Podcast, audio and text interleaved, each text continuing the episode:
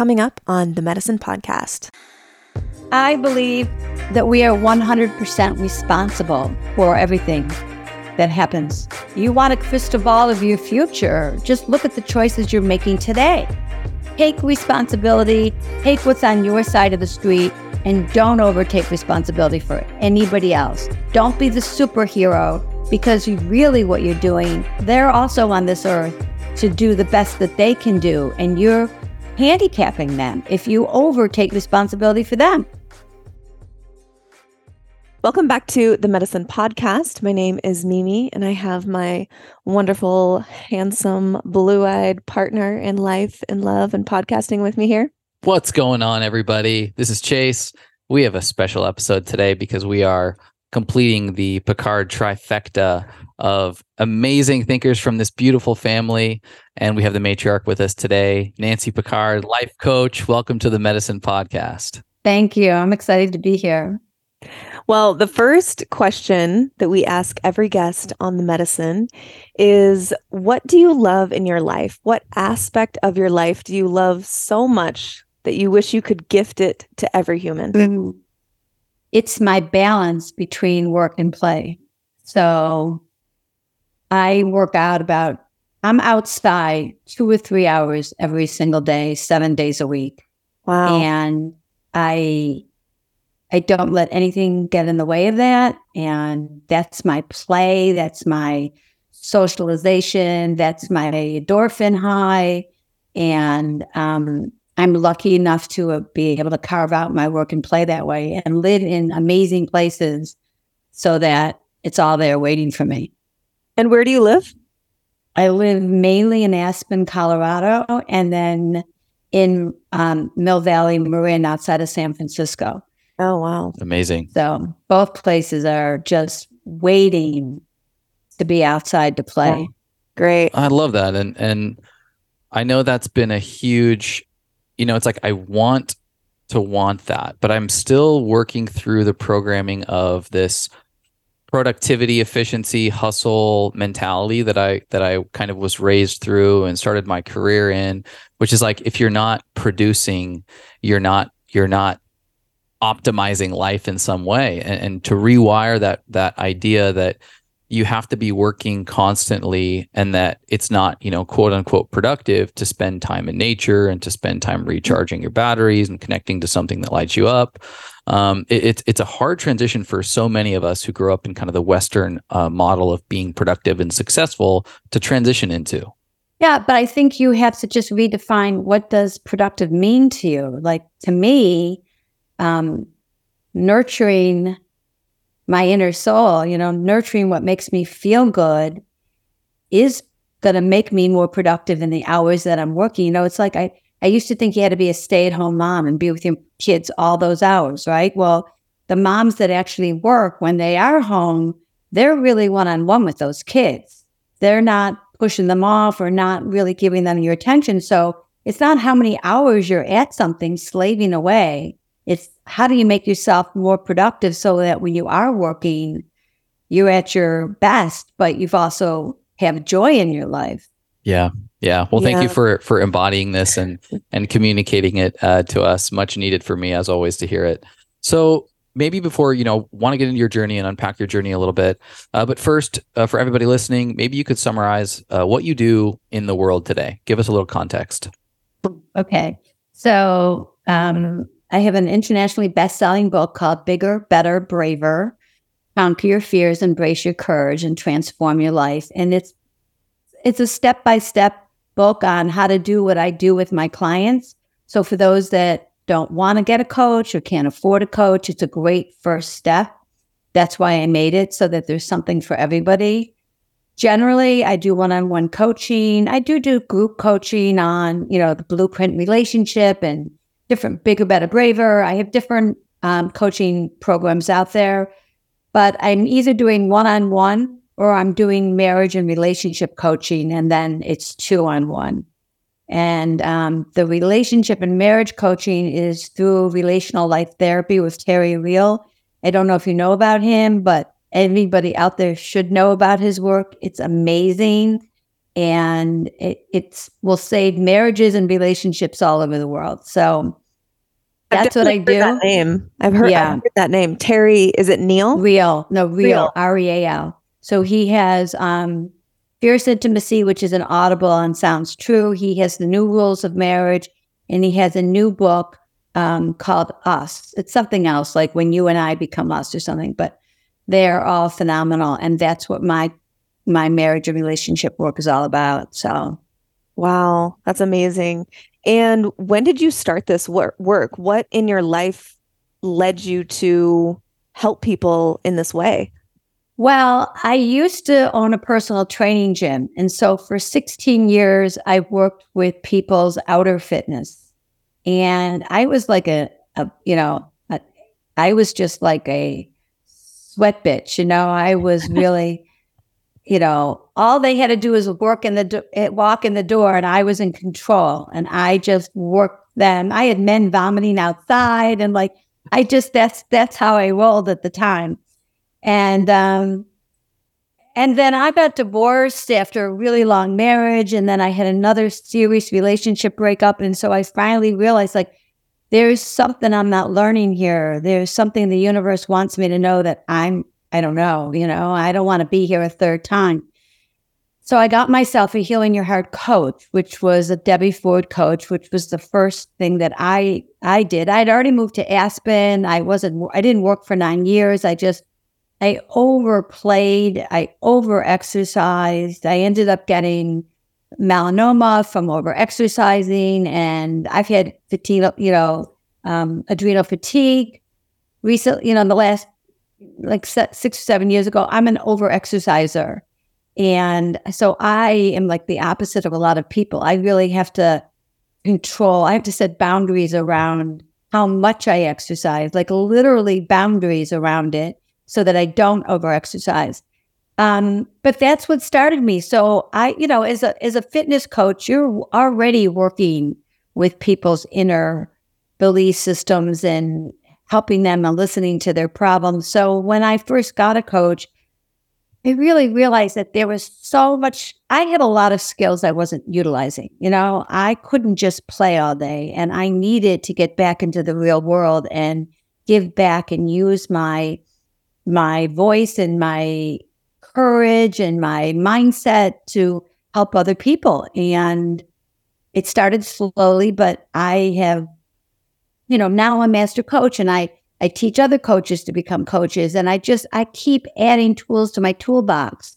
The whole marriage and relationship has just been the last 2 years. I just don't you know, people say what's next and it's like whatever comes in my face is is what's next. I don't I don't have a blueprint for what's next. Just that I say yes.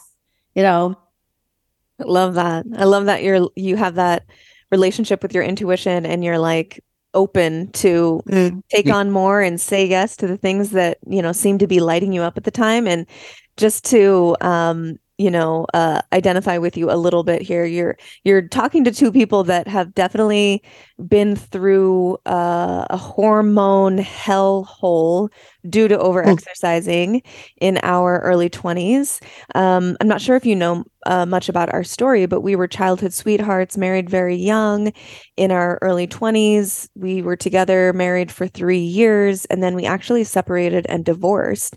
And one of the things it wasn't the thing but one of the things that contributed to our disconnect that led to divorce was our over infatuation with external factors and having some sort of control in our life and, and, that control being around food and exercise and kind of what you look like from the outside. So you are in good company. We totally understand that. Yeah. Um, and we've had to implement the same sort of like boundaries with over exercise. Certainly chase more than me, but um, you're you're you're in good company here. We totally get it. Yeah, I, am curious for you um, because it, it took breaking it, it took breaking myself physically to get interested in self development. You know, some level of spiritual connection, some level of real high dream or purpose for my own life.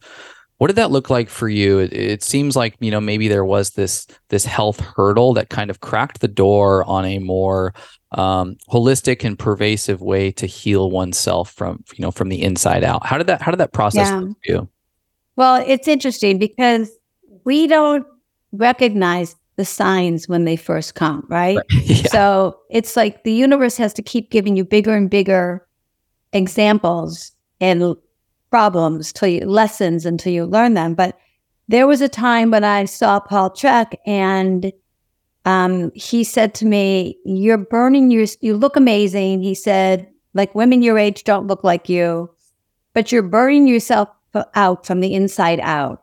And I thought, oh, You're full of shit. Like, that's just not true.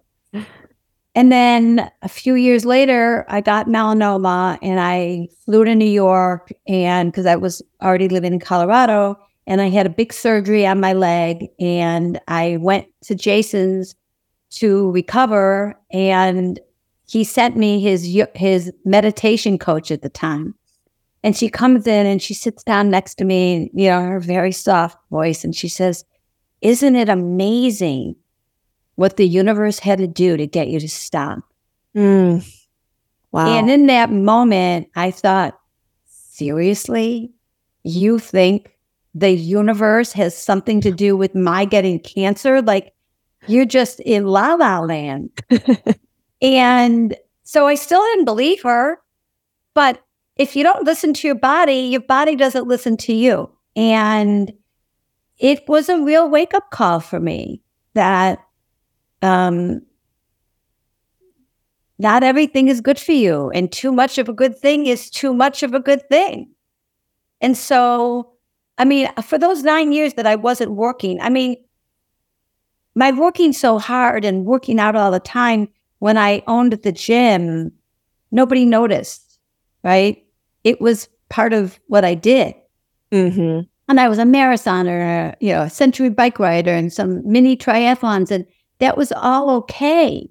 But when I moved to Aspen and I wasn't working anymore, then that was my only social outlet. I could hike for a couple hours and ski for a couple hours and still go to yoga. And I just was exhausting myself without realizing it. I actually need to work so that I don't work out too much.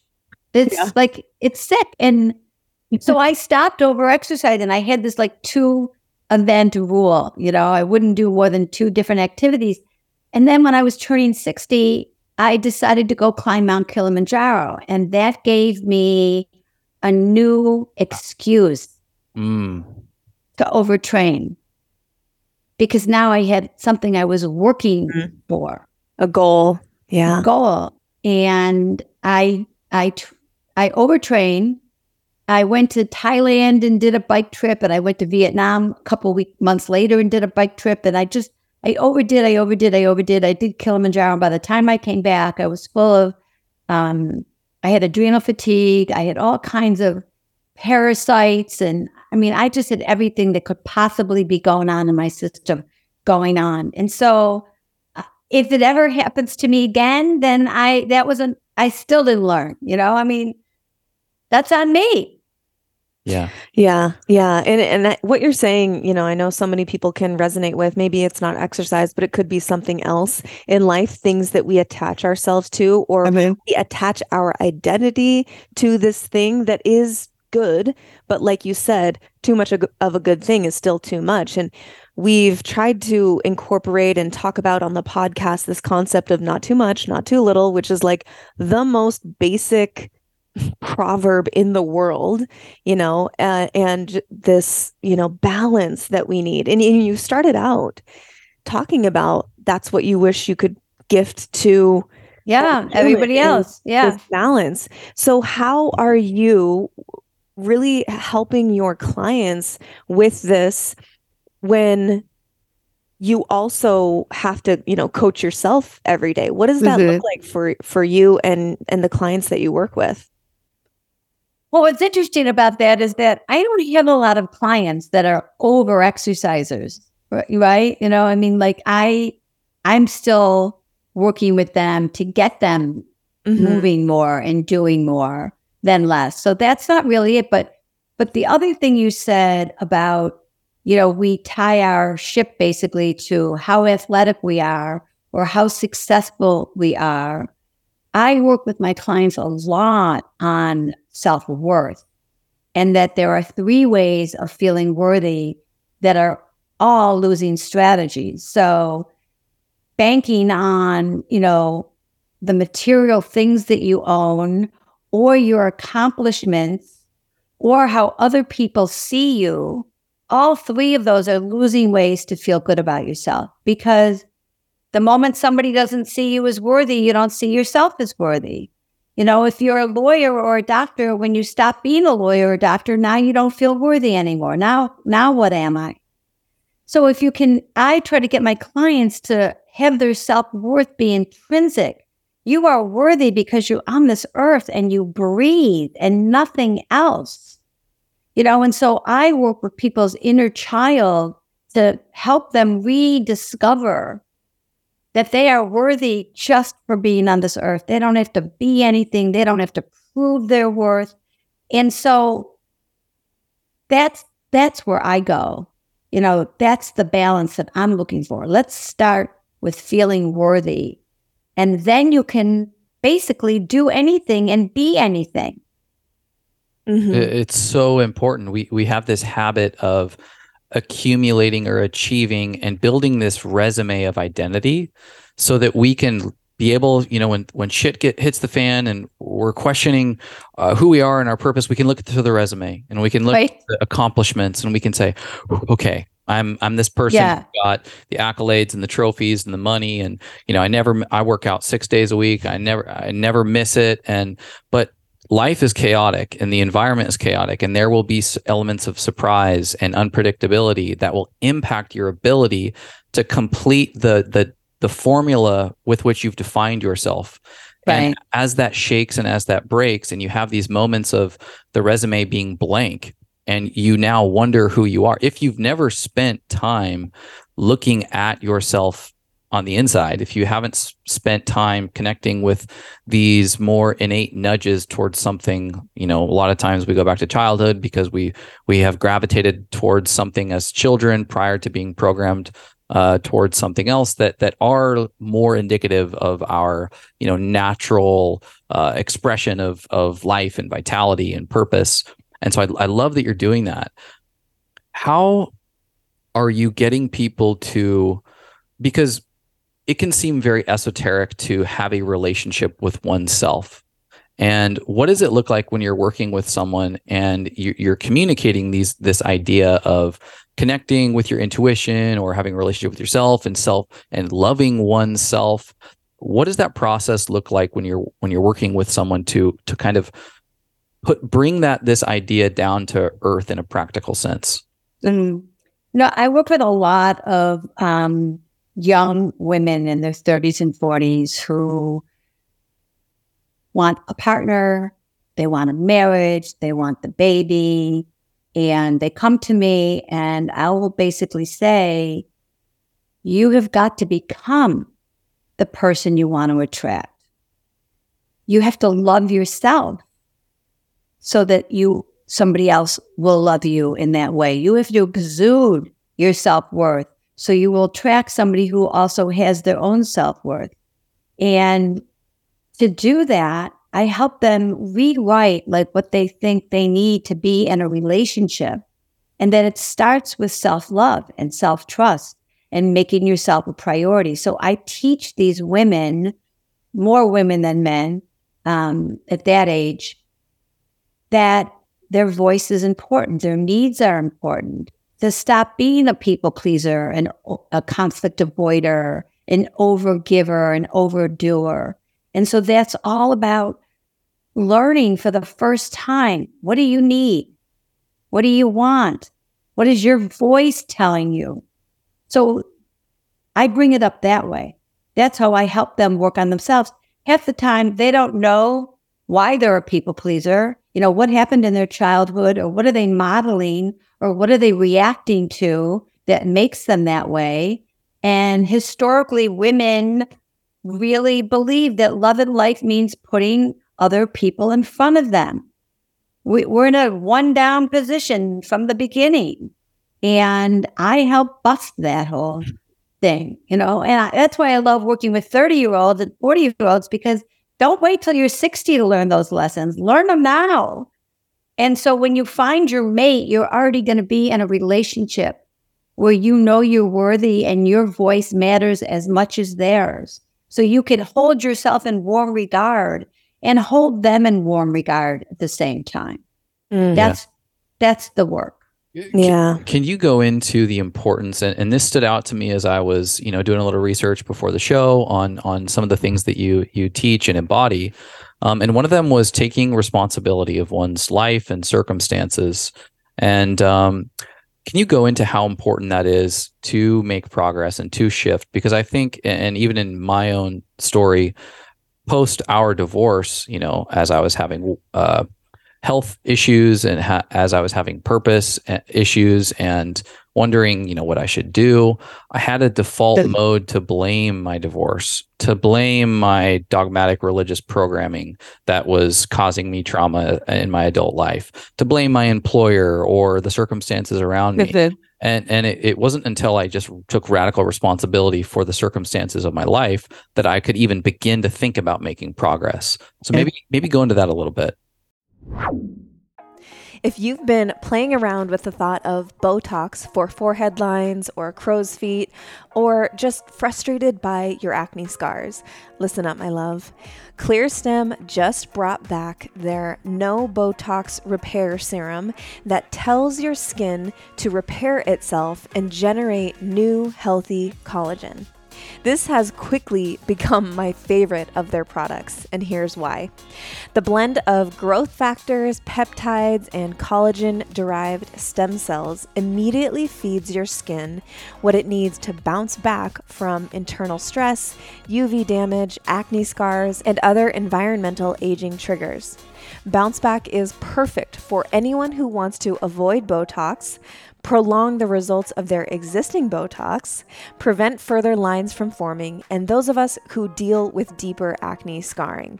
These ingredients are the real deal and, as always, hormone friendly and non pore clogging, completely corrective and targeted for skin repair. You will notice your skin visibly smoother, brighter, and healthier looking in just a few uses.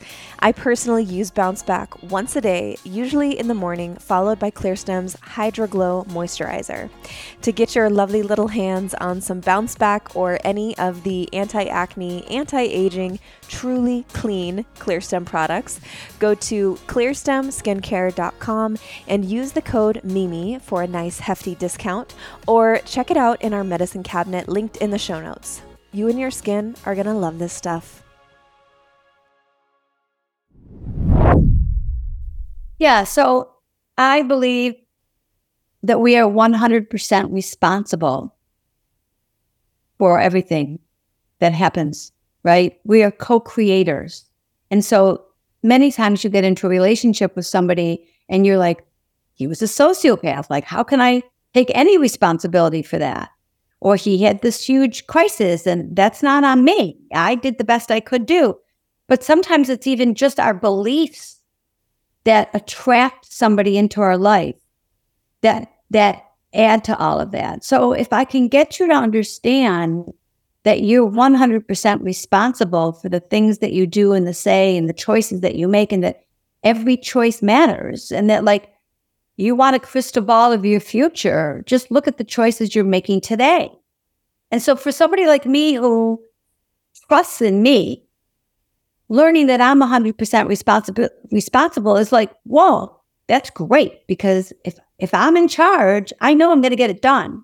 If I have to rely, if I'm the victim and I have to rely on other people to then make my life rock and roll, then I, I'm a victim in it. And so I not only teach people to take responsibility for their own actions and thoughts and you know reactions, but I teach parents like stop over taking responsibility for your partner or your children, because all you're really doing is enabling them to take under responsibility for themselves. Mm-hmm. Mm-hmm. You're, you're, weakening them. You know, I tell a story that probably on the first day that Jason and Jared went to high school, they forgot something and they called me, could I come and bring it? And I did, which meant that I was bringing them stuff for eight years. and I did, you know, I didn't have these tools then. And so I say that, like, if I had just said to them on day one, like, hard love, hey, dude, think about it next time. You know, and bring your stuff because this is not, I'm not doing this anymore. And they would be way better at that than they were. And so those are the kinds of things I say. Take responsibility, take what's on your side of the street, and don't overtake responsibility for anybody else. Don't be the superhero because really what you're doing is you're you're they're they're also on this earth to do the best that they can do and you're you you're you're handicapping them if you overtake responsibility for them Mm-hmm. Yeah. Yeah, I think we're we're seeing that a lot, at least as I perceive it in the world with um, sort of the younger generation right now.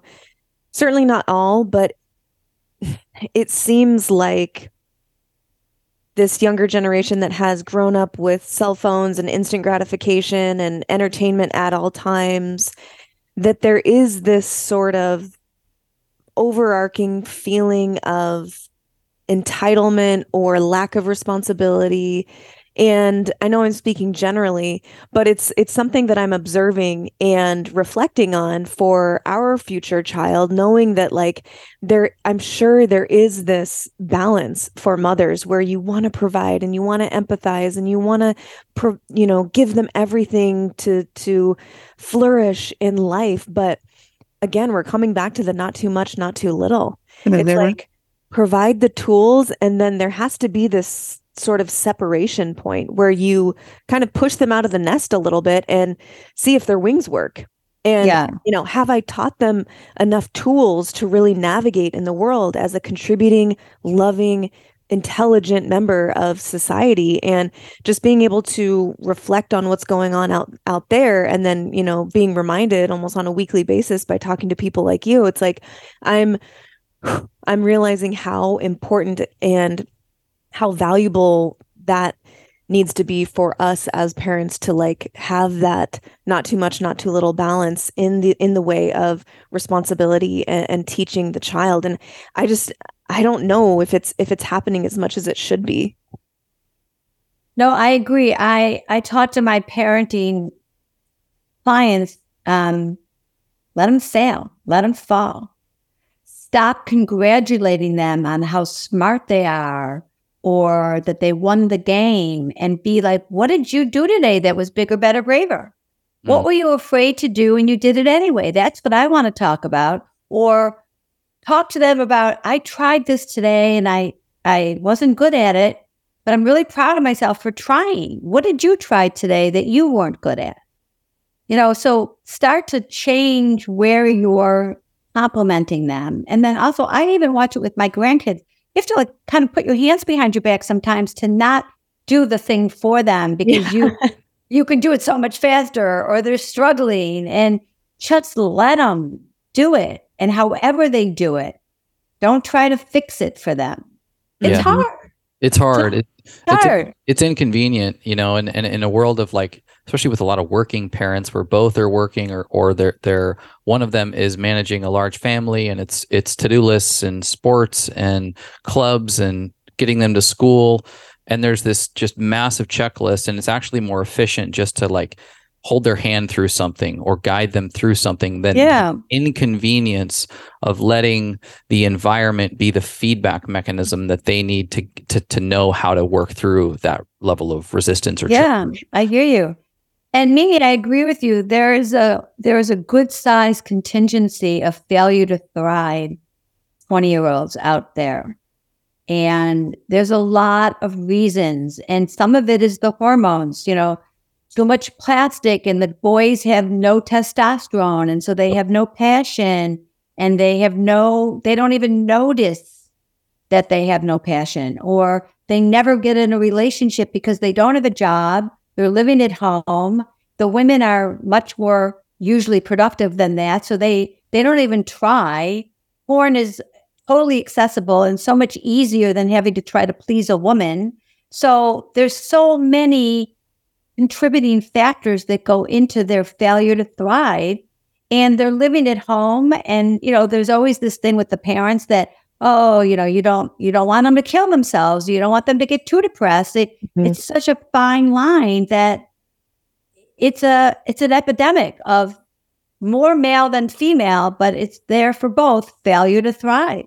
Yeah. You know, failure to launch is really what it is. It's not failure to thrive. They're just yeah. I, I work with these like 25 year old boys and it's like pulling I, I I it's pulling teeth, you know, they don't even see anything wrong with it. Right.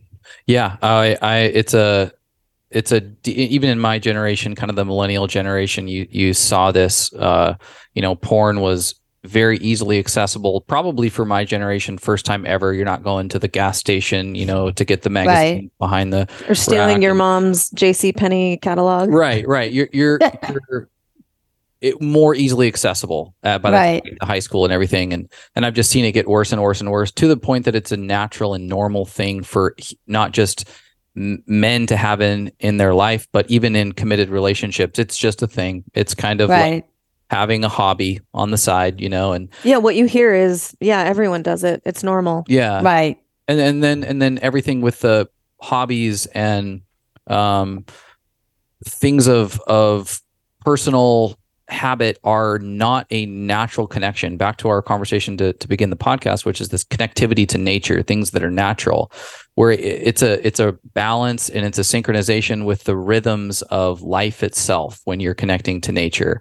And you're reestablishing an energetic expression of yourself that is more in tune with the natural environment. And when you consume sex in an unnatural state through pornography when you are interacting with tools that have plastics all over them and when you're consuming light that is not full spectrum and doesn't have the the diversity that can you know enable the the expression of hormones naturally throughout the day like nature and sunlight right. do you you you find yourself so disconnected from even having a chance at back to your point earlier getting to know yourself taking responsibility because you're living in this this simulated world disconnected from from nature itself. Mm-hmm. yeah and then the, and then you bring in for these boys date rape and how easy it is to have your life ruined. Right. Why bother you know? Just why even go go down that road? And and it's surprising to me how many boys have no interest. They just mm-hmm. don't date at all yeah, yeah. I, I, heard a statistic recently uh, from Jordan Peterson, and he he said that globally there is the lowest incidence or rate of sexual behavior amongst I think it's 18 to 30 year olds that there ever has been. Not even like porn and masturbation, like nothing at all. Yeah, ha- there's less and less drive. It seems like to seek this out, this sexual connection. Um, and, you know, some people, I don't know, might argue that, oh, it's a good thing that there's less, you know, teen pregnancies. And of course, that's an awful thing. And, uh, you know, most of the time, and I wouldn't like wish that on any teenager necessarily. But the thing behind the thing is that there's less drive to seek it out, to seek that connection, which is totally normal for a teenager whose hormones are coming online and they're getting curious and they're wondering and they're becoming, you know, more intrigued by the opposite sex. Like if that's not happening, that's really scary. Like that's I, I, it's easy for me to kind of be overwhelmed with anxiety when I think about that getting worse and worse and worse. And it's like, where does it end? Yeah. Well, I think that the hormone and the low testosterone is a big part of that. I, I, I, I uh, Boys Adrift was the book that I read. Can't remember who wrote it now, but he said that the testosterone level of 20 year old boys today is the same as men at 50, 30 years ago. Mm-hmm. Yeah.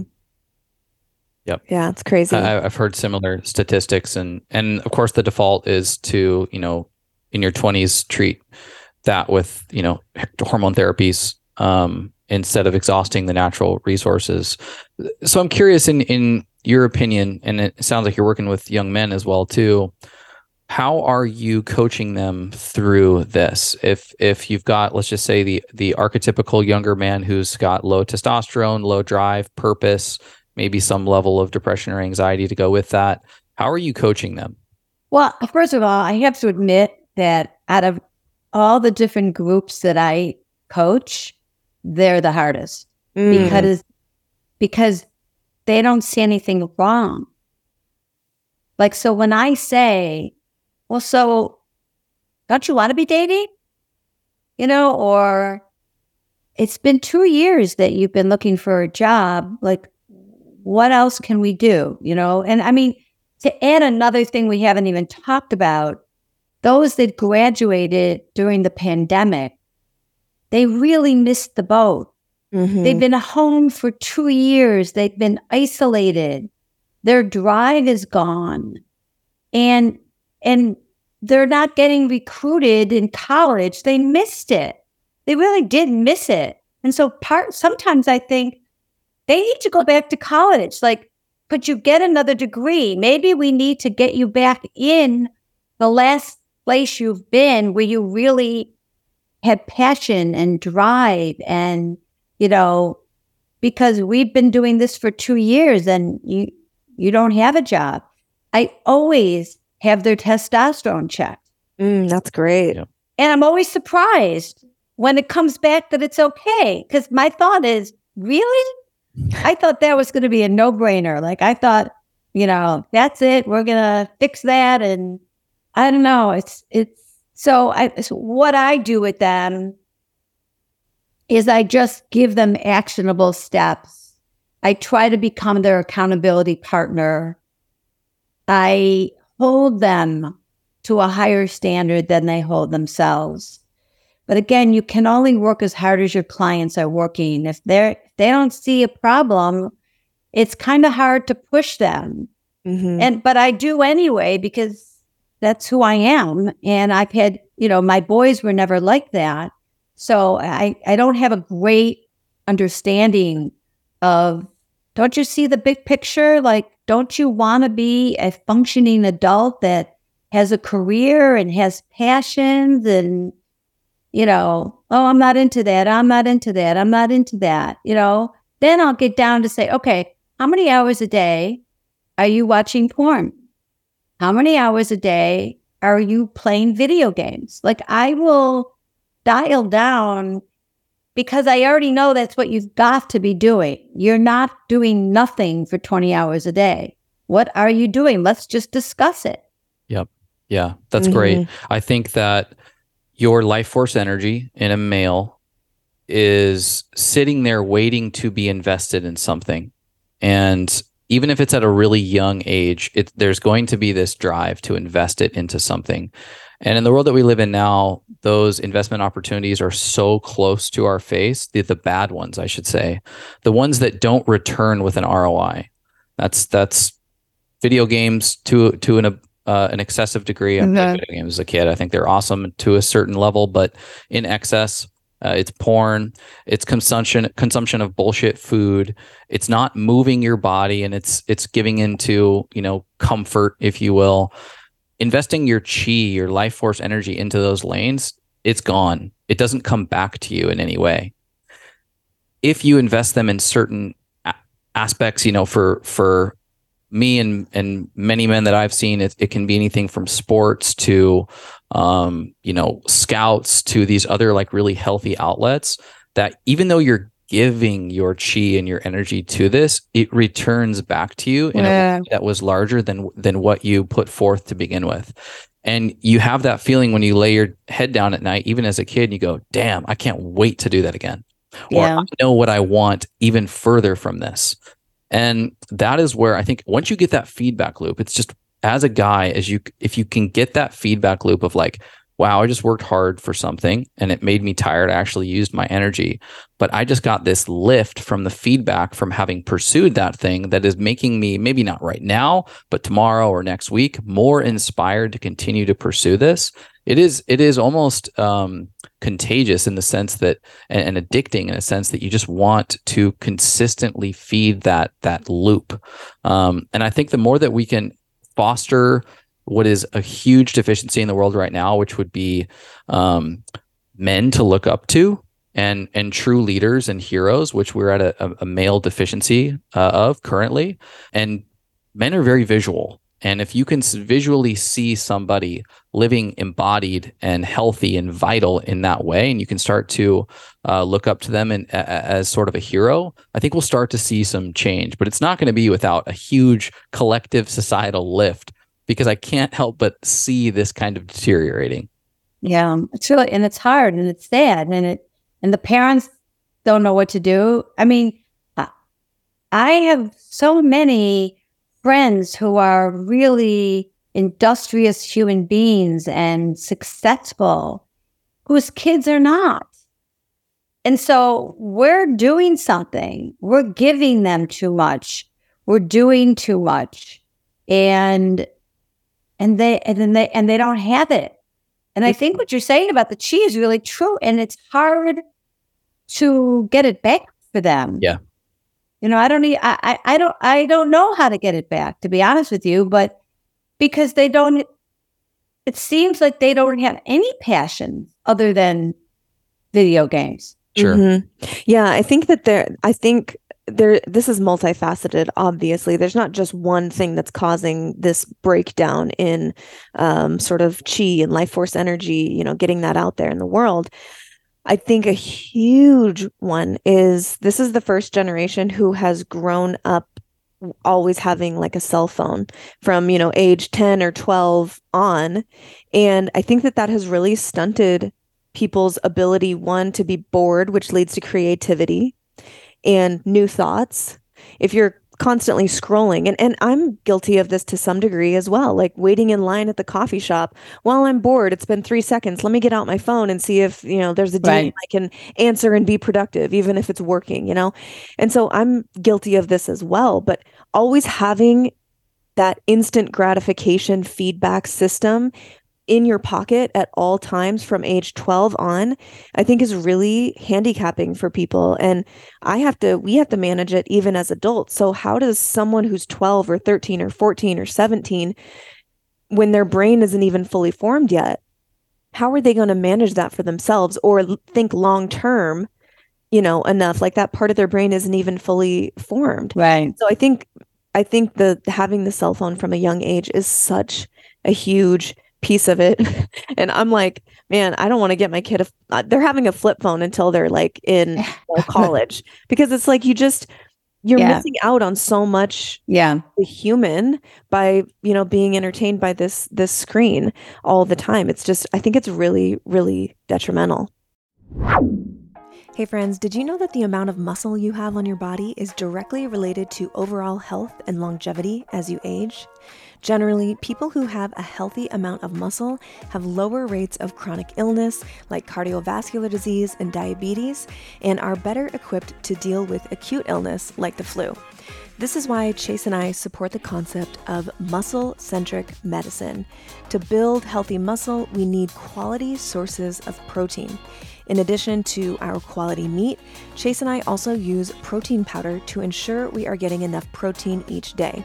Our two favorite protein powders are the plant based Organifi protein, which is organic, non GMO, and glyphosate residue free, and the animal based whey protein by Kion, which is non GMO and comes directly from grass fed, pasture raised cows with no antibiotics and virtually lactose free. We love and use both daily in smoothies, stirred into yogurt, protein pancakes, and even baked goods. Getting adequate amounts of protein helps us feel satiated, build healthy muscle, recover faster, and maintain optimal body composition year round. To try Organifi's plant based protein, go to Organifi.com and use the code MIMIFIT, M I M I F I T, for a hefty 20% off.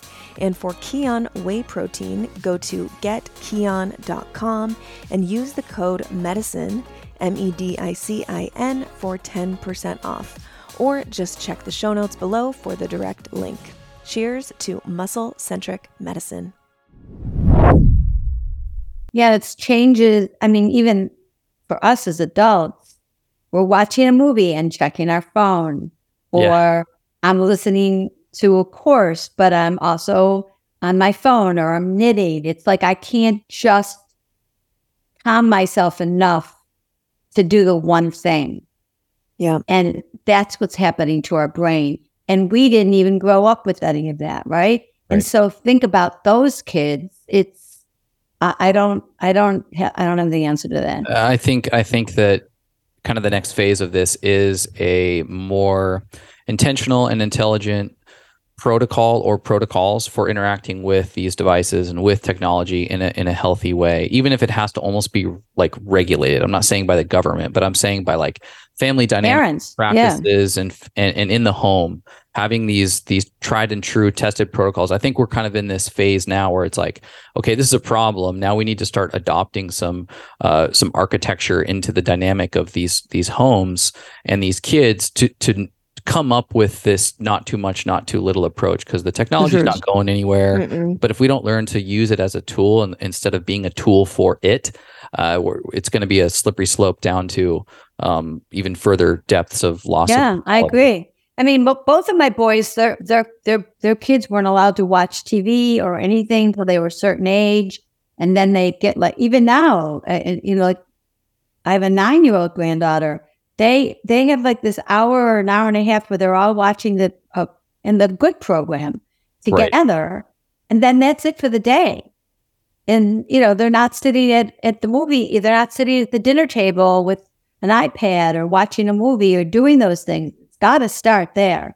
yeah Mhm. yeah really no got to start there. we're, we're and it around- was hard for me as the grandparent who Yeah. would get the kids who was who was used to Sesame Street with you know and everything, and I'm like, oh god, what am I going to do? Like, how am I going to fill up all these hours?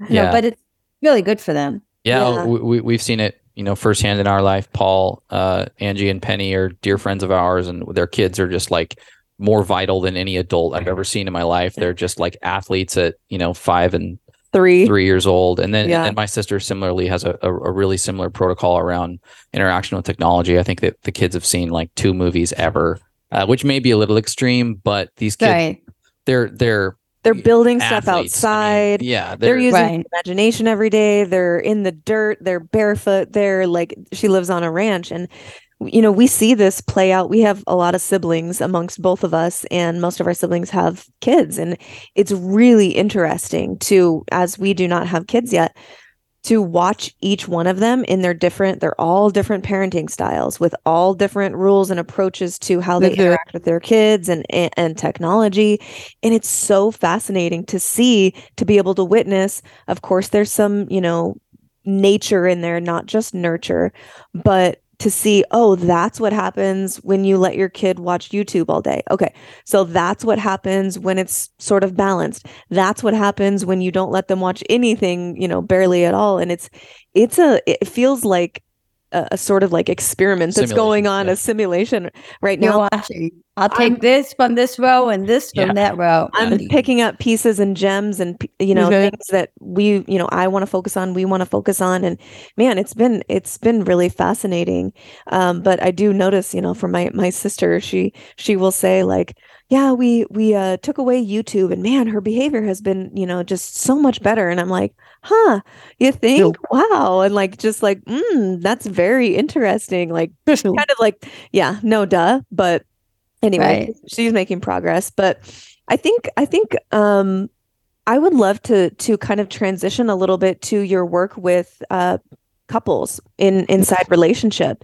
Um we you know on the Medicin podcast we talk a lot about conscious relationship or intentional relationship building um and not just with your romantic partner but you know with everything with god with the earth with your body with food with movement but having our kind of colorful relationship history and past we have the really unique fortune uh, to be able to look at what went wrong in part one of our relationship and to sort of course we've course corrected a lot of things. We've picked up new tools and have a completely new toolbox in this part two. Um, but i'm i'm curious what kind of people what kind of relationship issues is is common in your work what are people coming to you with um in their relationship where where it's going wrong I'd say that um, most couples that come to me, one of them is ready to throw in the towel. Mm. And it's usually the woman. And it's usually because the, the husband, not always, as a matter of fact, I guess that's not really even true. One of them, there's a one up and a one down. There's a blatant and a latent in the relationships. And wait, can you explain that? That's really yeah, yeah. So if you take a regular heterosexual couple, generally, especially an older couple, um, there's like the relational patriarchal belief system that the male attributes are actually more sought after than the females. And now it's not always that the male, physical male, has them, but whoever has the power in the relationship is usually the more aggressive one, the stronger one, the more verbally out there one. And not only are they the one that's kind of more one up, but they also, the one that's one down protects the one that's one up. You know, mm-hmm. like they, they don't make it seem as bad as it is. Or the one that's one down, a lot of times they don't speak their needs they don't talk about what's not working to a great extent. They bury their needs, they bury their resentment, and then they're done. Mm. You know? And so I try to tell my clients who are in that one up position you're winning the fight, but you're losing the war. Mm-hmm. You're going to end up alone. And a lot of times, just the voice of being more aggressive will shut down the latent in the in the situation.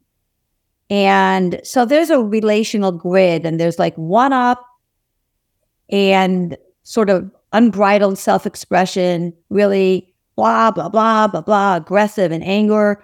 There could be one up and walled off, like, why bother? I don't even, you're not worthy. This is how I am this works for me out in the world because what works out in the world and you know makes you great in your job is not relational and mm-hmm. doesn't work in the relationship or you're one down like love anxious like love me love me love me do whatever you need to do just love me. Or you're over here on the left side and you're walled off and i can't do anything right. I give up. I'm just i'm out. I'm done. I can't. I'm a mm-hmm. loser, you know? My job is to really show them where they are on that grid, help them, let them see what, let them choose first where they see themselves and then where their partners see them, and then help them become the same as. So instead of a lot of individualism, I work on relationalism. How to cherish yourself and your partner, how to negotiate, how to recognize that relationships are harmony, disharmony, and repair. Mm. Mm-hmm. And if you skip the repair, you're done. I mean, I started a brand new couple who who said, well, they first saw themselves on the grid and they're both walled off, walled off and one up and walled off and one down, very patriarchal up here, doctor, you know, the whole very classic. He says, Well, we never fight. We really never fight. And I said, Well, you called me. You know, I, I didn't call you. And so not fighting doesn't make it a good relationship. Yeah. And basically, what it means is that she doesn't feel safe and you're not hearing her. And so the tools that I teach couples is same as to show them what's not working, to talk about the there are five losing strategies that we talk about so that we and we all have different combinations of them, but those losing strategies become the dance. And it's the dance that's my client. It's not that your losing strategy is better or worse than your losing strategy But the pattern of your losing strategies is why your relationship is is failing. What What are some of those losing strategies? So you can tell me which ones are yours. Um, a need to be right, the need to control, unbridled self expression, withdrawal, and retaliation. Hmm. Um, I think my and, and these are the tendencies. In your worst moments. Yes. Okay. So mine is certainly withdrawal. And um the first one was The need to be right or the need to control. Those are two. yeah, the need to be I, I feel that the need to be right and withdrawal are mine too. I don't really resonate with the uh I don't ever I don't think I try to control you. Um or I don't lash out verbally or like over express my crazy feelings. Maybe I, ha- I have historically, but it's not my tendency. Um, and then I don't remember the last one, but those two, yeah, definitely for me. What are what are yours, babe? Yeah, I'd need to be right for sure, which is probably where we've butted heads um, in part one, especially. And um, need it sounds like I'm hesitant to say it because it you know makes it seem like I'm a control freak or something, but I, I need to control. Yeah. um, Yeah. you know, it, and less about like I need to control her as much as I need to feel like I have control over our life. Yeah. I need to feel like I can pull the levers here and that things are fine and it's complicated, but I've got my eyes on everything and I'm able to, you know, move the strings of the the puppeteering of our life. So as long as mm-hmm. I'm in control and there's nothing outside of this, then we'll be fine. Yeah. So, so first of all, those come, those are your adaptive children. So let me just, I'll do this really quickly, but there are three parts of the brain. And this is your limbic system. This is your everything you do auto- autonomically. You know, you walk, you, yeah, I can ski without thinking about it, those kinds of things. But this is all, this is also where your trauma from your childhood is. It's your wounded child. And if you've had a lot of trauma, this part is overactive. It's always like, Am I safe? Am I safe? Am I safe? You're always looking around. And if you have any of that in your childhood, you want to control the situation because you're the only one that can knows you trust yourself to be in control. Mm-hmm. So you have like a shadow belief that I need to control to be safe. That's a shadow belief. So that's the orphan child. Yeah. Yeah, for yeah, sure. yeah. Yeah. And so I- we I- work on all of that. Yeah, I, you were an orphan child. Yeah. Uh, that's my archetype. I'm not Right. an orphan. I have a beautiful set of parents, dear friends with. I'm a middle child who um, was very introverted, antisocial, and but and just but just took everything. And I'm I still to this day at 32 years old um, will isolate and just tell myself I'll figure it out. I'll do it. I'll make my own. I don't need anybody else. Yeah. So it's a losing strategy. Number one, it's very non relational. Yeah. Okay. So then the second part of your brain is the, ne- is the neocortex. This is your adaptive child. This is the brilliant part of you that learned to adapt as a child to all the wounds. All right. This is, this part of you does not care about being intimate or being in a relationship. It needs what it knows. I need to control everything to be safe. That's right here. This is your prefrontal cortex. This is the wise adult part of you, the thinking part of you, the rational part of you, the flexible part of you. As long as your whole brain is integrated, you work fine. The moment you get triggered, you flip your lid. You're no longer integrated, and your adaptive child is running the show. So, in your first part of your marriage, your wise adults probably were never in the room. You lived in your adaptive child. You lived in the part of you that thought it was an adult, but it was a poor imitation of an adult. And so, what I do with my clients is First of all, we praise the adaptive child who was brilliant in all of his adaptations because you're here today. You did what you had to do to survive, or you how you interpreted your life. and these are your adaptations. I teach you how to take a pause and how to step back or take a time out. All the tools that I teach you is to get you back into a wise adult so that you can communicate. So those are the tools. My tools are all about helping you uncover the inner child, seeing each other's inner child wounds in front of each other, which is not generally done, but that's how RLT is done.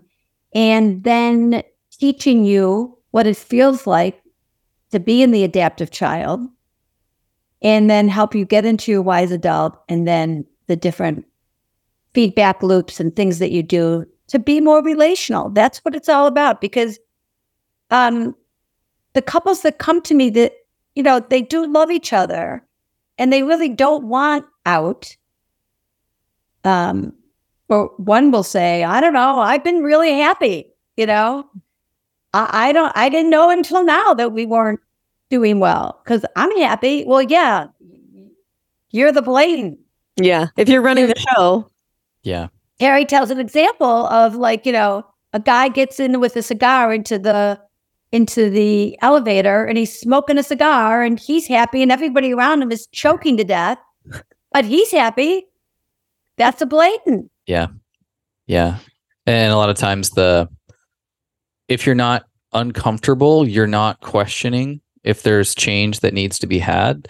And if if there's a, a less expressive, more dormant internal turmoil from your partner who who hasn't brought anything to the surface, it can go completely uh, missed because that, yeah. that individual is is so consistently uh, comfortable that they're not questioning whether something in the relationship environment is, yeah. Is um, I loved what you had to say about um, healing and and praising pa- praising and that inner child expression. And I was just talking to a friend the other day, and and they were mentioning how having kids, they have a son and a daughter now with their wife, and witnessing his daughter in her young child expression has taught him so much and given him so much empathy for his wife. Yeah. He's seeing the root of of so many of the adult manifestations of behavior and communication style and he's able to empathize with the innocence of the child by just looking at his daughter and how young she is and that so you know she doesn't have control over so many of these things at that point that now when he's engaged in an argument with his wife or a charged conversation he sees and feels so much of the presence of that innocent child. And there's just a, a a layer of empathy and compassion that comes into the dynamic Hey, friend. By now, I think most of us realize that our Earth needs our support more than ever. Sadly, most of the usable soil on Earth has been degraded into lifeless dust by conventional farming's overuse of glyphosate and pesticides. This is a big problem for not only us, but even bigger problem for our kids' generation. Chase and I's favorite way to support the earth is by supporting the regenerative farmers who use methods that do not degrade the soil but build robust, rich, biodiverse soil. Every month, we receive our meat subscription box from Wild Pastures that provides a wide variety of meat chicken, sausage, pork, beef, and even organ meats if we want. These are the best prices we have found on meat that's organic, pasture raised, and sourced from regenerative farmers. And boxes are completely customizable to fit your family's needs. With Wild Pastures, you're not only supporting your family's health with the highest quality meat, you're also supporting future generations and our earth, our home. Now, Wild Pastures is giving you 20% off your subscription and free shipping for life. Just check the show notes below for our direct link and start building your first box. Enjoy. That's great. That's great. And you know, this just happened to me recently. I hope it continues to happen. Um, but I started to get into something with my my fiance, and he turned around and he huffed off, and what came out of his mouth, I didn't even see a man. I saw a nine year old walking off mm. saying what he said. And so I chose in that moment to not engage because I, you know, one of the things that Terry says is that everyone's entitled to be in their adaptive child, but you both can't be there at the same time. So That's if point. if you notice one of yours is in there, don't follow him in. You stay in your wise adult self. It's a good day for you, even if it's a bad day for them. You stay in your wise adult self. And then the other thing is think about your your partner's complaints like you are a customer service person at Macy's. And if I bring you my broken toaster oven, the customer service person's not going to say, You've got a broken toaster. You should see my toaster. Like my whole oven doesn't work. So when your partner has something on their mind, let them just have it on their mind. Listen. Mm. I I talk a lot about um, relational. Oh my god, I can't think of it. Um, generosity. That's like my favorite thing. Relational generosity. If what your partner is asking you for does not cost you more than you can give, give it to them. You live with this person. Mhm. So if the question is who's right and who's wrong, the answer is who cares? Yeah. yeah it's it's a finite versus infinite games and the relate you know life and your career and some of these other things can be finite it can have a win you can there's an outcome that you can search for in relationship there's not an there shouldn't be an outcome. It's about playing and it's about the dance like you articulated. And that is a very challenging thing to in a world of trying to achieve and get the outcomes that you desire to then shift back into this environment of relationship where there isn't an outcome necessarily and it's rather just presence and and nurturing this dance and this this play. It is a hard shift that really does take consciousness. It's a, takes a lot, a lot of work. yeah I have something I want to go back to. Just I love this so much that you're talking about, you know, recognizing when your partner is in their adaptive brain. Child, yeah. Yeah, adaptive child. Um, and I'm sure people listening can sort of think of some examples, but how do you how, how can people sort of identify what are some things that we can look for to really identify if our partner is in their adaptive child? Well, you, you, I mean, you can kind of tell when your partner's triggered, right? Their voice gets, you know, they might get stiffer, their voice gets louder, they're more expressive in their need to be right. That's your adaptive child. So, your adaptive child, there's right or wrong, there's no gray, there's no flexibility. Um, you're, you they're they're upset, they're angry, or they're withdrawn you know, I I have couples who they each go to their cave for the whole weekend, you know, and they're both in their adaptive child.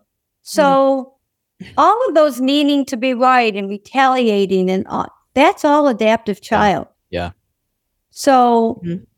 number one, I think a big problem is that there's usually one partner that doesn't really say what's on their mind.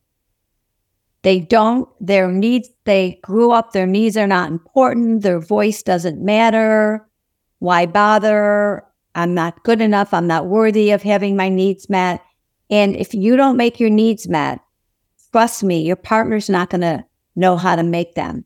Yeah. You know, the fallacy of if he loved me, he would know is bold. it's bold. You you don't even know. So when I get a couple like that, I'm not. I don't just blame the blatant. I'm like I, I'm on the latent. Like he's not a mind reader. Yep. Mhm. So you not only have to get your needs across, but real relational generosity is teaching your partner how to help you be, you know, you want to help them be successful. So like I just had right before here, I just had a session with, with, you know, this a couple and he's like, you know, and he has this need to be right. So she says, my feelings are hurt or my this or my that. And instead of hearing her, he goes into why, why he said what he did, why he does what his need to be right. And I basically said, and then she shuts down. And so then he thinks he's right. He's not right. She just shut down. Mm-hmm. So I said to him, the way to win in this is to stop and take a breath and say, What do you need from me in this moment? Mm. How can I help you? And then the partner has to tell them explicitly, I just need you to listen. I don't need you to be right. I don't want you to explain why you're right. I want you to hear why I'm hurt. Mm-hmm. So it's a boundary violation to tell another adult that their feelings are not viable. Oh, your feelings are wrong. You shouldn't feel that way. That's not allowed. That's not true. And so just listen. Don't fix, just listen. But learn to say to your partner, Oh, you look like you're really having a bad day, or you're upset, or I can tell you're upset because you're really not looking at me. You know, how can I help you? What can I do differently? What do you need from me in this moment? That's relational generosity. And then your partner needs to tell you explicitly, like you're talking to a child, how you can make them, how can they feel better? What can you do? How can you help them? Mm-hmm. Yeah. Yeah. And I, I, oh, go ahead. I was gonna say it's it's so spot on. You know, something that took me a long time to learn is that, you know, in a charged conversation, uh, in a relationship, usually there's one individual applying logic to the argument and one individual apply, applying emotion to the argument. And you know, a lot of times this is male is the rational, logical arg, uh, arguer, and the and the female is the emotional. And to just communicate without understanding the other person's position of trying to communicate you're you're never ever ever going to get to a place of of resolution and so something that's been helpful for me as we reconciled our relationship is as charged conversations come about if i try to interpret what she's saying with a rational formulaic top to bottom left to right approach i'm going to miss out on what's important and that is the emotions that are coming off of her and so rather than focusing and only hyper focusing on the rational, because my brain will go, that's an inconsistency. That doesn't make rational sense. Not registering. You're wrong.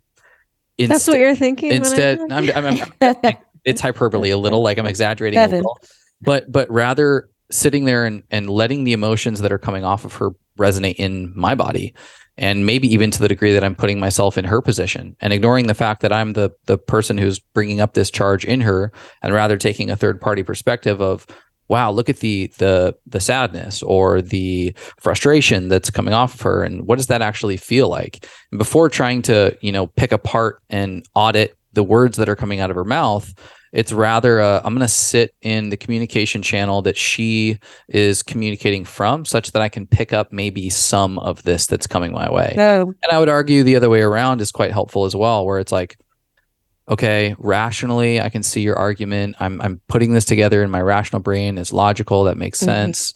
Um, I think there's some maybe some emotion that's missing, and maybe that's where we can meet in the middle. Um, but I really have found that helpful in our reconciliation. And what you're saying brings that you know really up for me in this kind of domain of charged conversation. Right, I love that. That sounds great. And it's it's sort of like the love languages too, you know, like Yeah. we think differently, we need different things. If you can just remember that you really love the person you're with and you want to learn to communicate, and it's not about right or wrong, it's about resolution. That's why I like timeouts. Timeouts give everybody a chance to get back into their wise adult self. Mm. And then once you're back there, you will be able to be more rational and probably less emotional and start to ask yourself those questions in your timeout. You know, what am I making this mean about me? How can I look at this differently?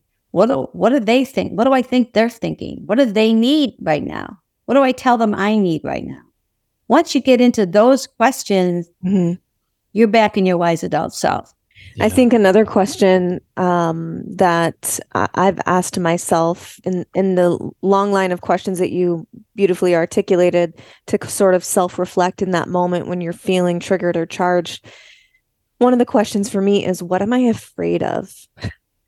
And because I mentioned that I'm a withdrawer, like I, Mhm. I shut down when I feel like there's any sort of like verbal or emotional or any sort of like attack for lack of a better word i just completely shut down. And it it took me you know asking myself that what am i afraid of? When i'm not speaking when i'm not sharing my authentic feelings what am i afraid of? And I'll, oftentimes it's been i'm afraid that if i show my true feelings i'll sound silly or i will be perceived as stupid or uh, mm-hmm. or irrational or that Chase will think XYZ of me. And it's just a loop, it's a negative loop. And sometimes even uh, speaking that to your partner is helpful when you come back together as a wise adult. Speaking to what is actually coming up in your body that you're experiencing. Hey, you know, like this is not easy for me to express my feelings because I'm afraid that if I do, what you'll hear or what you'll see is someone who's silly and irrational. And I don't want you to think that of me. So this is why I shut down. If you don't know where to start, sometimes just like sharing what's coming up in your body is really, really helpful. And it, it, it reminds your partner that you're just freaking human and that yeah. we all break down in these places in different ways. And it's sort of allows the opportunity for your partner to empathize with your very human experience. And they're having a different human experience whatever it is. And and then you get to allow your partner to share like well what's coming up for me right now is this. And it's sort of like two wise adults sort of guiding their children their inner children like is okay that- you guys you got to work it out you know you know hug and make up like say you're sorry like yeah, yeah. It. and that's that's it is really helpful I, i've found for me yeah so your adaptive child has learned there's a shadow belief that i need to stay quiet so i don't look stupid yes 100%. it's as simple as that and yeah. so like if we were working together and i took you back to where you made that belief that very disempowering belief that kept you safe as a child, but it no longer is. So adaptive then is maladaptive as an adult. Mm-hmm. Then you can give yourself a new empowering belief that I'm safe to say what's ever on my mind. Mm-hmm. I'm not stupid and I'm safe to look stupid, even if, you know, I know who I am. Yeah. You know, you got to love your, I say, you got to love your awesomeness and you got to love your flossomeness. And so maybe sometimes you are stupid and that's okay too. Mm-hmm.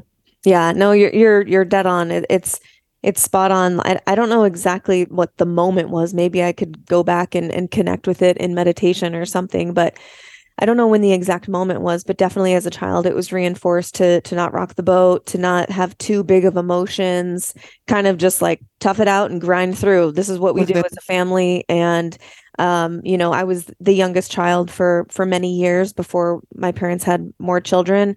But for 10 years I was the youngest child. And it was um, you know, constantly trying to get my older siblings' attention to like pay attention to me, see that I'm funny and smart and worthy and that you know you don't need to make fun of me and that like i'm one of you guys like that that kind of feeling. And so there was there was definitely a lot not only from my my parents but also from my older siblings. And so um yeah that was uh definitely yeah, so there doesn't have to be one incident.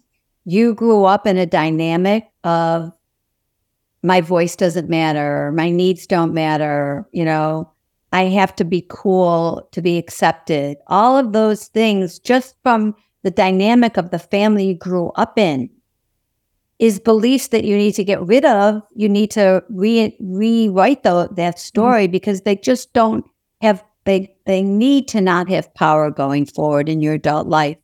Even though they supported you as a child, they no longer support you. Right. Yeah. Yeah. And I definitely have done that. And um, of course, you know, Chase being as conscious and wonderful as he is, um, every time we do have a charged conversation, which is not often, but when we do, and he feels me and sees me, no matter what I'm bringing to the table, it it's a practice. It's not a flip of a switch. You, once you know Right. it here, it takes time to sort of permeate through your your tissues and your cells and your memories and everything like that. And so, but every time he shows up and is is seeing and feeling me, um, and I can be however I want. It's it's like practice. And so, just you know, to the listener who's in this as well, like it's not gonna. It might feel clunky the first time, or the second time, or the third time, but it's just another practice and you have to start somewhere you have to start if you change nothing nothing will change Right. so if you're in a position where things don't feel good in your relationship you know seek seek help seek more tools for your toolbox because we know better than anyone you can fully transform your relationship in not that much time if both people are willing to put in the work or the the labor of love i should say Yeah. And to show up. Yeah. Mhm. You know, you both have to be willing to show up. yeah And, and that's my next question for you because I think, you know, we get this question a lot in our community. Um, there's usually one individual who is feeling the nudge to to implement relationship work into the dynamic. Usually it's it's um, the woman in most heterosexual relationships who's the one who's like, hey, I, we need to work on this. And the question that comes up is how do I get them to enroll? How do I get them to partake in this and begin to apply relationship tools into the uh, marriage or uh, relationship itself? What do you are you hearing that? And and how do you how do you usually follow up with that type of question? There has to be leverage. If there's no leverage, you're not going to get the other person to the table. So if you actually have a latent who wants change but isn't willing to leave the relationship, uh, you don't have a lot of leverage. If there are children, then yeah, you don't want to be passing on the generational drama and trauma but to those children. And so a lot of times that's your leverage. But if I'm with a couple that has no children, like if I was working with the two of you right now, the only leverage is that one of you is so unhappy that if the other person doesn't change, I'm walking. Mm. So when I work with couples who don't have leverage or their kids are grown and all out of the house, if I can't empower the latent, I stop working with them. I tell them, you're not relational therapy ready. Mm. Because if there's no leverage, the blatant is generally happy. If you're anything like me, finding quick foods that are actually healthy and intentionally sourced is not the easiest task these days. Take something like jerky. 99% have added sugars, preservatives, and are sourced from conventional, non organic farms from stressed and possibly diseased animals. Yikes. Okay, what about protein or granola bars? Oftentimes, these bars have way more sugar than protein, and the protein itself is usually bottom of the barrel, cheap, and low quality. We used to have the hardest time while traveling, like, what the heck are we supposed to eat when we need something quick? Then I discovered Paleovalley. Hallelujah. Chase and I's favorite when we need something convenient, like during travel. The beef or turkey sticks and superfood bars are literally an answer to my prayers. They are made from real whole foods with no added sugars or mystery ingredients and are super delicious. Even kids love them. Get this Paleovalley sources their meat and their bone broth protein exclusively from organic, regenerative farmers. The animals are pasture raised, grass fed their entire life, and the farmers themselves are practicing regenerative farming. This means that they are actually healing our Earth's soil rather than killing it and stripping it like conventional farms. I feel so good knowing that I'm blessing my body with high quality foods and supporting our earth and future generations by supporting Paleovalley. If you want to try for yourself, you can use the direct link in the show notes to check out Paleovalley and use the code MEDICIN. That's M E D I C I N for a discount, or just check them out in our Medicin Cabinet at getmimifit.com. We're bringing you only the best, boo. Cheers. Yeah, I we haven't we've asked that question to a few other people in the the relationship space and I don't think we've had an answer Mm-hmm. like that. You know, a lot of times it's embody the work yourself, be the change that you want to happen in your relationship, um, which is is also true and beautiful and works. We've seen it work, but I think that if the if the situation is more dire where it's like I can't physically stand being in this relationship any longer if nothing changes. Not so much, hey, it would be really nice if we could get, you know, into this conscious relationship work or go to a workshop together to deepen our spiritual sexual intimacy. There are different levels to the desperation that someone Yeah. feels in relationship. And so I think probably correct me if I'm wrong here, but it sounds like you're working with a lot of couples where it's like it's this or I'm out. It's it, this is the last stop. This is the last stop on the train for our relationship. Is that correct? Yeah, I I give that like 75% of the couples that come to me. Um, the couples that come to me that really are not leaving. They just want better communication skills. Those are that's just like one-on-one coaching. I, I that's easier. I can do that. But you have to get buy-in for the blatant to change. And so yes, I agree, be the relationship you want to have. And I say that all the time. You want him to be more more romantic and more intimate. You be more romantic and more intimate. Start it. Don't wait for him to start. You know how many times it's like, you know, I'm tired of starting. You start it. Like blah blah blah blah blah. It goes back and forth. But be the relationship you want to have is really brilliant and it definitely works. And it depends on where you're going with this. But you know, if my work, if you've got a blatant, whether it's a male or a female, it usually comes from something you're mirroring or something you're reacting to from your childhood.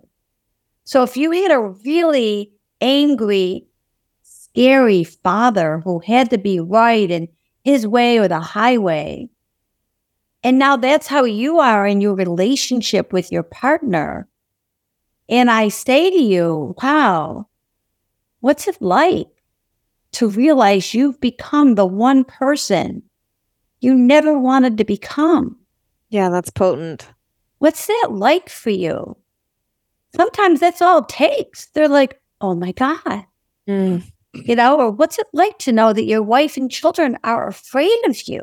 Mm. And all of a sudden, the need to be right and the need to control, you can see it for how it's showing up. Yeah. You're winning the fight and you're losing the war. Yeah. Your children are going to turn away from you. So kids are a really big. You don't want them to be, you don't want them to have those same traumas, you know. You want to be the hero in your generational trauma. You want to be the one that turns, Terry says, and faces the flames of all the fire that's been going from generation to generation so you don't pass it on.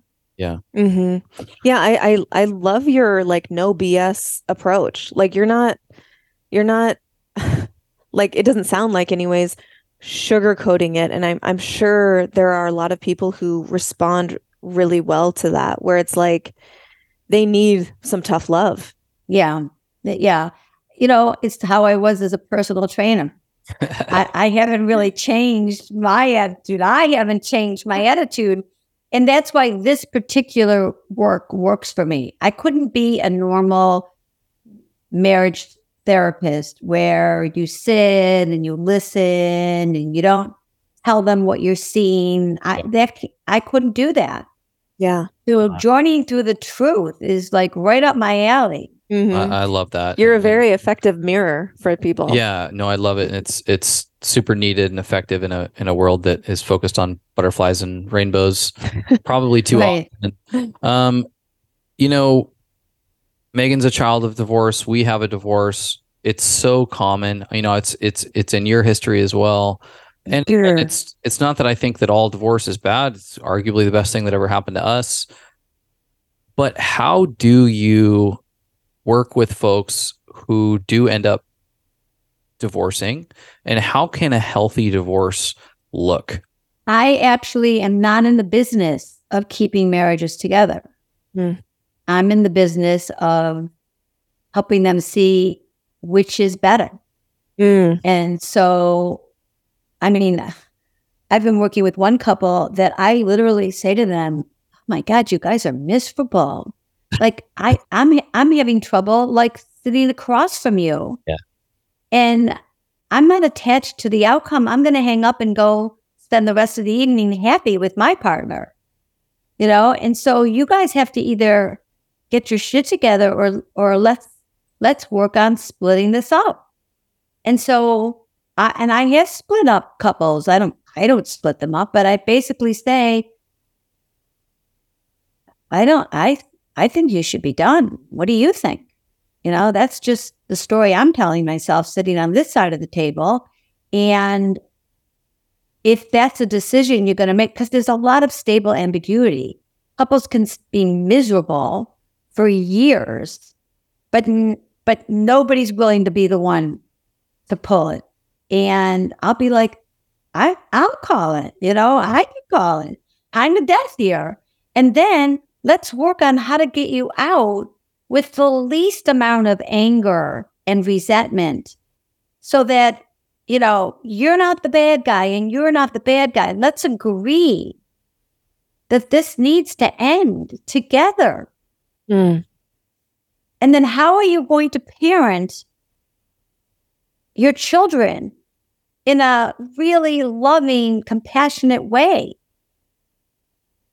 Which is not easy either, but you know, you know, that's what you want. You want to keep your children as as whole as you can. And people who stay together thinking that they're doing the right thing for their children, number one, what happens is that you become enmeshed with them.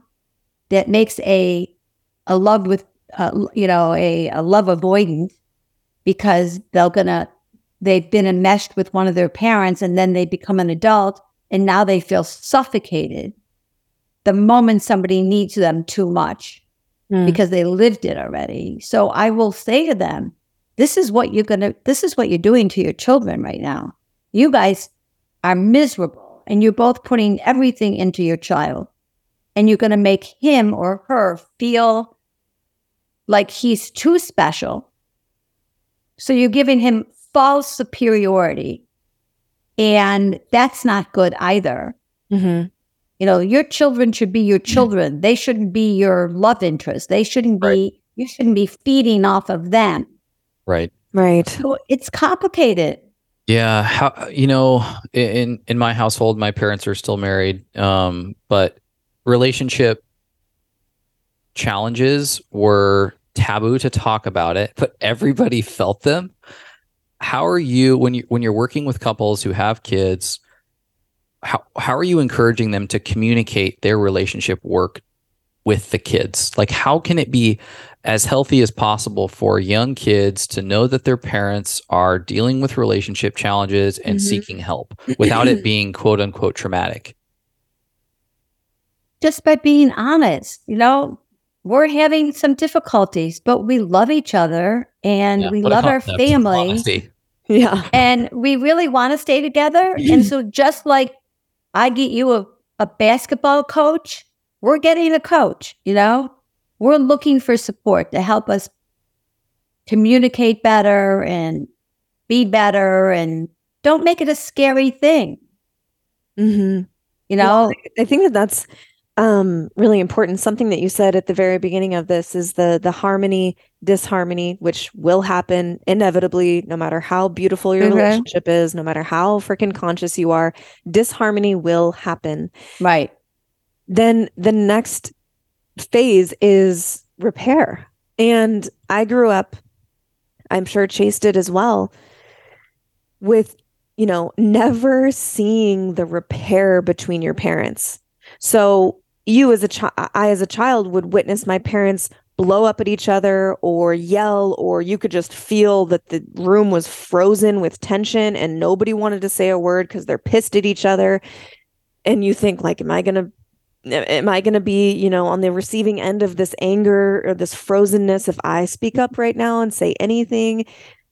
But you never, we, I never saw them fix anything. I never saw them repair anything. So, like, as a kid, you don't know the next day what happened in the bedroom or the conversation. Right. You know, they maybe they repaired, but maybe they didn't, and they're still pissed at each other. Like, it's so, I wish I could go back or put this on a billboard for every parent that's like, you think you're protecting your child by staying together in the disharmony or you know not showing that repair or you know thinking that they're they're not you know attuned to what's going on. They don't have any idea. They know. They know. Yeah. they pick I up know. on it. They're sensitive beings probably more sensitive than the adults in the room. They know and you're not helping them. You're not protecting them.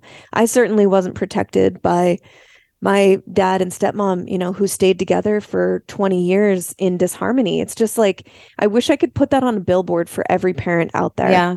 No, that's great. Also, you know how many clients you hear say, I would put the blanket over my head so I wouldn't hear them fight?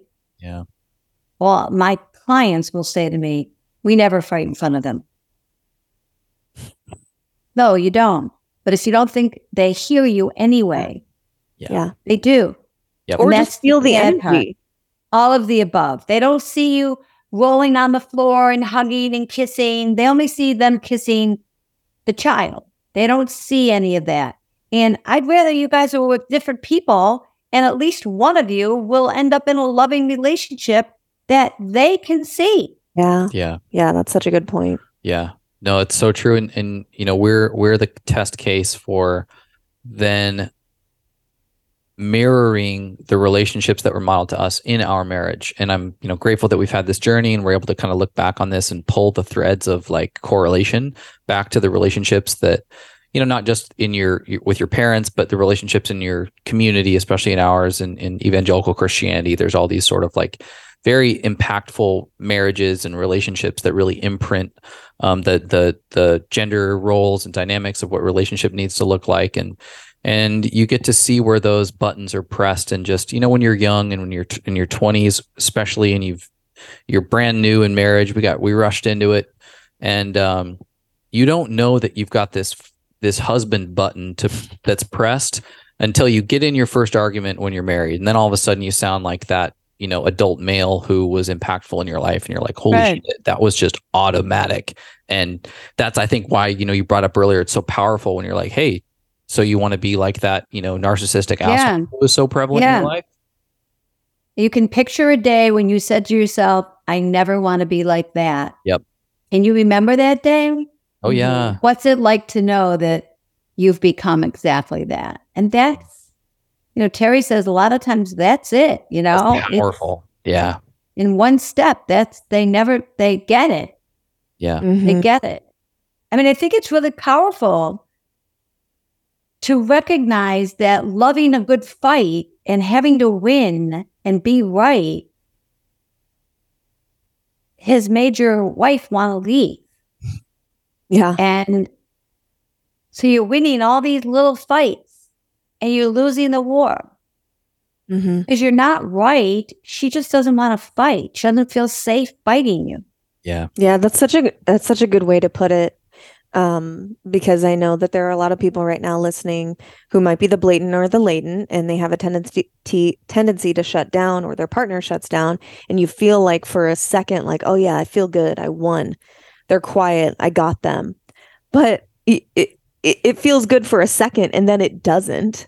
You know, the, the stretch of time that it feels awful, and the the reality that you're creating lasts so much longer than that moment of I won. And that's, you know, something that I talk a lot about is like we are constantly creating our relationship and the environment and the soil with which, you know, our relationship grows out of. It's like what are you planting in the soil every day? Like is it rich and beautiful or, or is it like dead and dirty and and and dusty and like no life happening in there? Like we have to be investing seeds into our relationship. And and and sometimes that is saying simple. This is a lesson that i had to learn in our marriage saying sorry first and meaning it.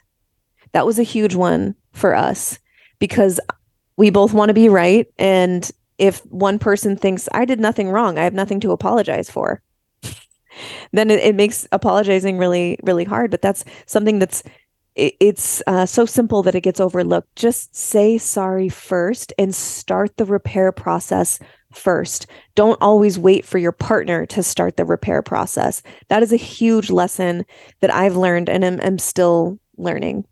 We all are. We are learning that one. And the other thing is, this is, can be a little controversial, but you can apologize for hurting your partner without apologizing for the action. Mm. You may not really be sorry for the action. I mean, I'm not saying that you should do this, but let's say you had an affair. Well, the affair was fun. You had great sex and you had a great time. And it was new and exciting and all the things that make affairs why people do them. Maybe you're not sorry you did that, but you certainly are sorry that you hurt your partner and that you messed up the marriage. Those are things you can always be sorry for. And so sometimes I may apologize that my partner is upset. I'm really sorry you got you're upset, or I'm really sorry that your feelings are hurt. But in the back of my head, I'm thinking, but I'm not really so sorry for what I said. and so I don't say I'm sorry for what I said because I may not be. Yeah. Yeah. Yeah. You're just, it's just, um, it's just 100% honesty is what you're saying. Like, yeah, you're not actually sorry for the thing, then, then don't admit to being sorry if you don't really mean it. Right. But you certainly are sorry that your partner is upset. Yeah. Yeah. That's, that's being honest. I really am so sorry you're upset. How can I make you feel better? What can I do to make you feel better? I'm still not apologizing in my head for the thing that I wasn't really sorry I said. I'm sorry you reacted the way you did. That I'm sorry about, you know, but I'm not necessarily sorry for what I did because, you know, I'm just, just may not be. Mm-hmm. And certainly, it's it's circumstantial, and it depends on the situation, obviously. And and but I think that there are situations where you don't have to make yourself a doormat to just make your partner happy. Right. And right. you really didn't do anything wrong, but there was miscommunication or you know that that might be a better way to to phrase it is like oh my gosh i'm so sorry for this miscommunication like this is actually what i meant i'm sorry that it it came out in a way that you you you know took it in this way but right let me be clear of what i meant sorry about the miscommunication. Yeah, in, in an emotionally, you know, manipulative relationship, a lot of times there's this grooming to just constantly have one of the individuals be apologizing for every breath that they take, right? right. And so right. I, I definitely see where that's um where that's slippery. Gets into trouble, and also even you can even get into trouble because the miscommunication. Now you're trying to prove your point. This is what I meant. Like, let me show you how I'm really not wrong mm. where you can just cut out that and just say, Oh, I'm so sorry you're hurt. Yeah. What do you need from me right now? Yeah. Mm-hmm. yeah. That changes the whole trajectory of it. Yeah, sure. it's a simple question, but it yeah. can can do a lot of good in cer- certainly in charged conversations. Yeah, yeah. Well, this has been such a treat. Uh, this has been just a rich conversation, and we're super super grateful for you uh, sharing your wisdom and experience. You know maybe maybe let the listeners know where where they can find more of you. Obviously get your book um, if they want to work with you. Uh, what what are some of the best resources for getting in touch with you and, and um, my website nancy pickard lifecoach.com you can sign up for a free call with me. You can buy my book online you can see all the different things i do all my podcasts go up there uh, but I'm also follow me. I love to be followed on Instagram and Facebook. Nancy Pickard Life Coaches does it, and um, yeah, that's it. I've had a lot of fun too. And Jared wears that same shirt. Oh yeah, yeah. yours. Shout out to no, it's Cal Callahan, the uh, the, oh, the Great Unlearn podcast. So shout. I spend I spend my first five minutes trying to figure out what does it say. right. Jared wears the same one. Yeah. Yeah. Yep. Yeah. Yep. I love those guys down there in the Austin community. Yep. Uh, Where are you guys? We're in San Diego. Oh, cool. Yeah. So you're near Paul. Yeah. Yeah. Paul, Yeah. We're headed up to see Paul This couple- weekend. This weekend. Yeah. Yeah. Yeah. Well, Well, the last question that we ask every guest, the Medicin is all about, like I said before, developing conscious relationships with every aspect, in every aspect of our life, and really leaning into the medicines that help us do that. And so we would like to know from you what currently feels like medicine in your life right now. actually, always being outside everyday in nature and using my tools, like using the tools in my own relationship so that I then, well, number one, I know they work, but also it's like when I can get anxious or I can get upset or triggered, I will think to myself, you're a coach. Like, Yeah. you do this every day. What would you tell your client right now? Yeah. That is my medicine. So Mm. staying in integrity with the work is my medicine. That's Mm. so good. I'm so glad you do that. And and we certainly try to do that as well. I think it's so important for anyone who's in any sort of teaching or coaching or mentoring capacity is to constantly, as your son taught us, to constantly be stalking yourself and Yeah. self-reflecting in every moment of relating to whatever. We have to constantly stalk ourselves and just, you know, sometimes just like take a breath and ask like, huh, I wonder why that's happening right now. Like, even just that is so powerful, and just giving yourself a second to coach yourself through the moment rather than being Mhm. reactive is, Be the so- observer. It's Yeah. all about being the observer, Michael Singer. Yeah. Yeah. yeah, Yeah. so good. Thank you so much for coming on, Thank you. It was so much fun. sharing your work and your wisdom with us. We absolutely enjoyed it, and I'm sure we will um, connect with you later on. Um, yeah, thank you so much for being here. Thank you. It was great. A lot of fun. All right, you guys, check the show notes for all the uh, links. Check out her book, and if this this conversation resonated with you, check out her website. She has so much information on there. It's a really great resource. We will talk to you next time. Go spread some light. Okay, bye. Hey, friend, thanks for listening. Did you hear anything today that expanded your mind, made you laugh, touched your soul, or caused you to think differently about this topic? I hope so. I invite you to share this episode with someone you love. It takes 30 seconds and has the potential for a great ripple effect. Our world needs more people having real, honest, and open minded dialogue on big topics. And you never know, you may just change their entire day. We love you and appreciate you being here with us. Cheers.